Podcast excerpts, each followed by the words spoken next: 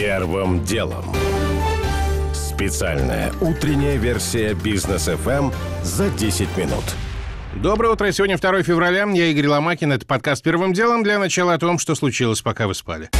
Вашингтон к новым контактам между президентами России и США готов, однако все будет зависеть от дальнейшего развития событий, сказал представитель Госдепартамента Нед Прайс. Он сообщил, что в ходе вчерашнего разговора госсекретарь Блинкен заявил своему российскому коллеге Лаврову о готовности Вашингтона к серьезной дипломатической работе с Москвой на взаимной основе. Также Прайс сказал, что США видят с российской стороны заинтересованность в продолжении диалога о вопросах безопасности. Менее дипломатично была представитель Белого дома Джен Псаки. Она возложила ответственность за дискуссию эскалацию кризиса вокруг Украины на Россию, которую Псаки сравнила с лисой, кричащей с крыши курятника о страхе перед курами. Между тем, по данным Bloomberg, США сообщили России, что готовы предоставить ей возможность удостовериться в отсутствии крылатых ракет «Томагавк» на базах НАТО в Румынии и Польше. Правда, если Москва в ответ поделится информацией о своих ракетах. Сообщение появилось ночью и основано, надо заметить, только на словах неких источников. Людям, привитым от ковида или уже перенесшим его, не нужен карантин после контакта с заболевшими. Об этом РИА Новости заявила глава Роспотребнадзора Анна Попова. Это наше правило привитым и переболевшим контактным. Такая изоляция не показана, если у них нет симптомов, подчеркнула Попова, пояснив, что у таких людей концентрация вируса гораздо меньше и период его выделения небольшой. Поддельные документы о вакцинации в России подешевели, следует из мониторинга, проведенного компанией Группа IB. Если осенью пакеты сертификата и QR-кода мог стоить до 30 тысяч рублей, то сейчас ценник на уровне от 5 до 8 тысяч. И, кстати, в Группе IB говорят, что теперь на черном рынке продают сертификаты о прививке подростковой вакцины «Спутник-М». Потребление водки в России выросло по итогам прошлого года на 2%, то есть до 5 литров на человека. Это на 100 граммов больше, чем было в 2020 году. Такие данные привел Центр исследований федеральных и региональных рынков алкоголя. Речь, правда, идет именно о легальной продукции. Этот рынок стабилен уже 4 года подряд. Исторического максимума в 30 триллионов долларов достиг американский госдолг. Это данные Минфина США. Напрошенные местными СМИ эксперты отмечают, что порог был преодолен на несколько лет раньше, чем прогнозировалось. Во многом из-за многотриллионных вливаний властей из-за пандемии. Однако даже эта цифра не катастрофа, потому что американская экономика демонстрирует рост, а процентная ставка остается на низком уровне.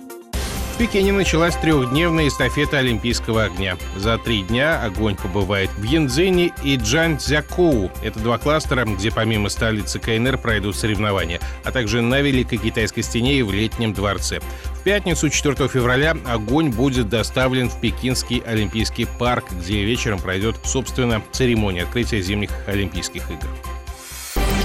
Первым делом.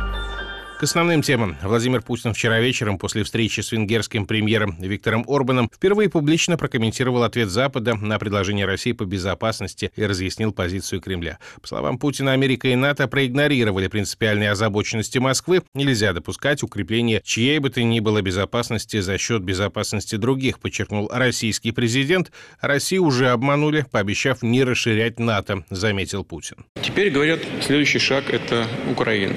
Вот послушайте, Послушайте, что я скажу внимательно. Ведь э, в доктринальных документах самой Украины написано, что они собираются вернуть Крым, в том числе военным путем. Представим себе, что Украина является членом НАТО, напичкана оружием и начинает операции в Крыму. Сейчас не говорю даже про Донбасс. Нам что, воевать с блоком НАТО? Ну, кто-нибудь об этом хоть что-нибудь подумал? Похоже, что нет. По словам Путина, Москва внимательно проанализирует ответы НАТО и определится с дальнейшими действиями. Каким будет ответ, рассуждает доцент кафедры интеграционных процессов МГИМО Александр Тевдой-Бурмули. Вполне возможно решение принято, но мы его просто не знаем с вами. Тут непонятно, что предполагали изначально, выдвигая требования, которые заведомо были невыполнимы. Ну, например, отвод на рубеже 97 года НАТО, что означало бы фактически прекращение гарантии НАТО в отношении тех стран, которые уже в НАТО вступили.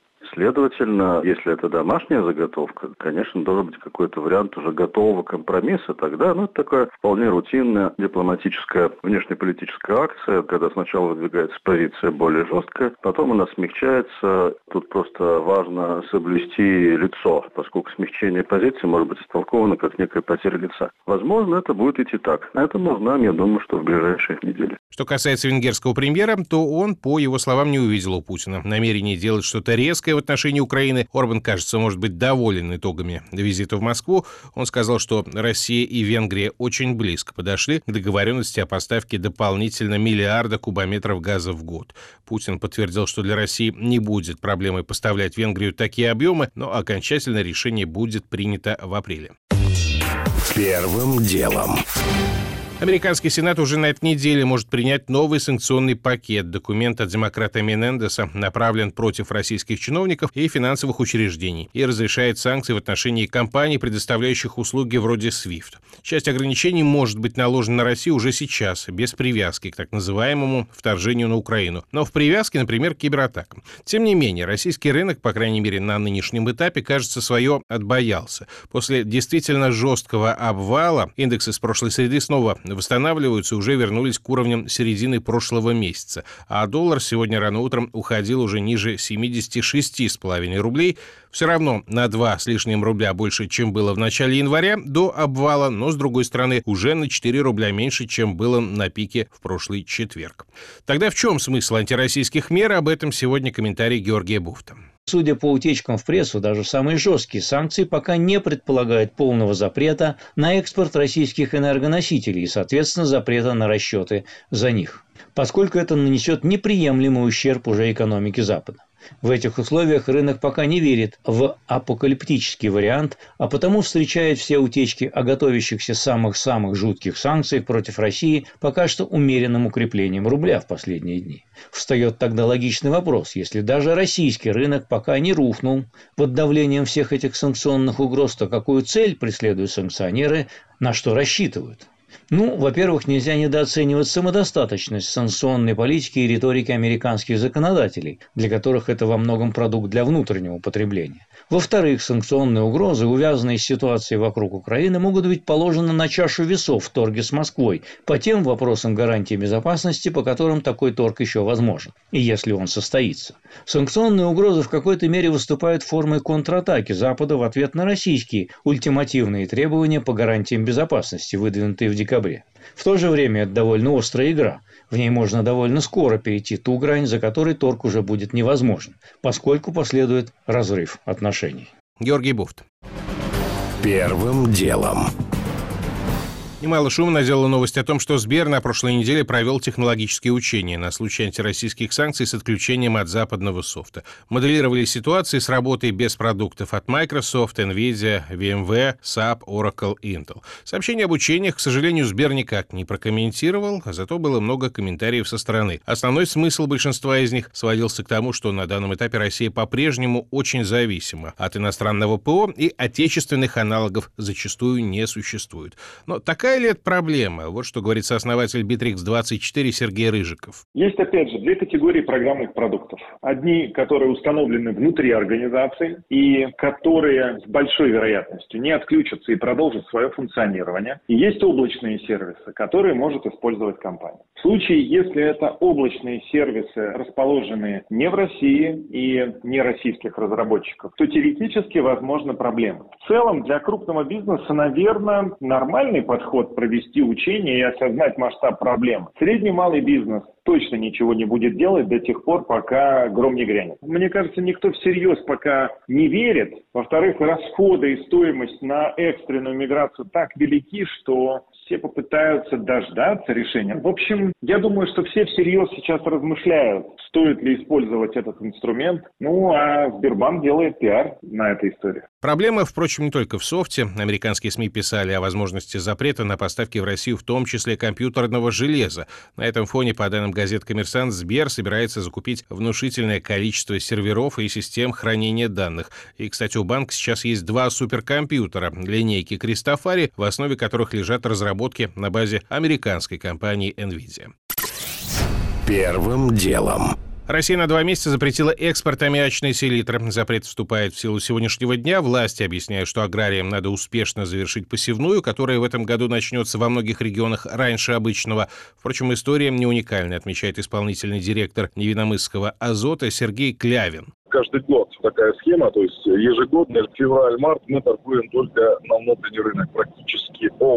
Все минеральные удобрения, я имею в виду касаемо селитры, мы продаем только на внутренний рынок, чтобы обеспечить всех аграриев именно под посевную. Это получается каждый год бывает такой официальный запрет на экспорт или сейчас? Нет, это не официальный запрет, это нормальное явление, потому что мы все прекрасно понимаем, что на сегодняшний день без минеральных удобрений не обходится ни один аграрий. Поэтому это ежегодно и даже без запрета практически вся продукция входит на внутренний рынок. Ну и, соответственно, вот получается, через два месяца посев завершится и уже опять да, конечно, вернете. конечно, да. А потом просто неинтересно. Аграриям будет покупать селитру. И потом сезон селитры начинается уже подозимая, то есть в конце года. Запрет на экспорт аммиачной селитры перестанет действовать со 2 апреля. В Минпромторге специально подчеркивают, что двухмесячная пауза не должна серьезно отразиться на экспорте этого товара. Первым делом. Рынок криптовалют в России составляет сейчас 16,5 триллионов рублей, утверждает Bloomberg со ссылкой на источники. По заявлению агентства, российское правительство исходит именно из этой цифры, когда оценивает, как регулировать сферу виртуальных активов. Если верить этим данным, криптовалютой владеют более 17 миллионов россиян или 12% всего населения России. Но это если верить. Сумма, которая в долларах составляет 214 миллиардов, это половина объема всех банковских вкладов россиян, замечает гендиректор инвесткомпании «Инфраструктура России» Станислав Машагин. Совершенно неадекватно, мне кажется, эта оценка крайне завышенная, как минимум в 10 раз. Нужно, мне кажется, либо подкреплять эту оценку какими-то данными, источниками, как бы обосновывать более подробно. Можно ориентироваться на показатели открытые. У нас есть достаточно известные криптомиллионеры. Вот если взять на середину прошлого года, 10 главных миллиардеров криптовалют владели совокупным состоянием около 30 миллиардов долларов. Вот с тех пор, собственно, рынок вырос, потом упал, их состояние практически, можно считать, не изменилось. А если взять, например, самого известного россиянина, владельца криптоактивов, Виталика Бутерина, если на май 2021 года его состояние оценивал журналом Forbes в 1,1 миллиард долларов, то с тех пор оно несколько уменьшилось, можно его оценить при неизменности его портфеля в 900 миллионов долларов. Вот таких, как Виталий Бутерин, я другого такого россиянина не знаю, даже Дуров не стал большим владельцем криптоактивов. Ну, можно предположить, что такие у нас инвесторы есть. Я думаю, что вот сумма в 20 миллиардов долларов, она выглядит гораздо более адекватной в оценке всего масштаба бедствия и вложений наших людей в эти производные нерегулируемые финансовые инструменты. Замечу, что Центробанк говорил об объеме операций криптовалюты в России за прошлый год в 5 миллиардов долларов, то есть в 43 раза меньше, чем пишет Bloomberg. Первым делом. Уже не успеваю рассказать подробно о том, что Сбер повысил ставки по ипотеке. Они теперь добрались до отметки 10,3% и говорят, это не предел. О том, что Беларусь Калий переключился на Россию, крупнейший поставщик удобрений, переориентировал свой экспорт после запрета транзита через Литву. И о том, как россияне на фоне очередной волны ковида стоят в очередях в поликлинике. У меня пока все. Это был Игорь Ломакин и подкаст «Первым делом». Кому мало, переходите в «Браткаст». Первым делом. Специальная утренняя версия бизнес FM за 10 минут.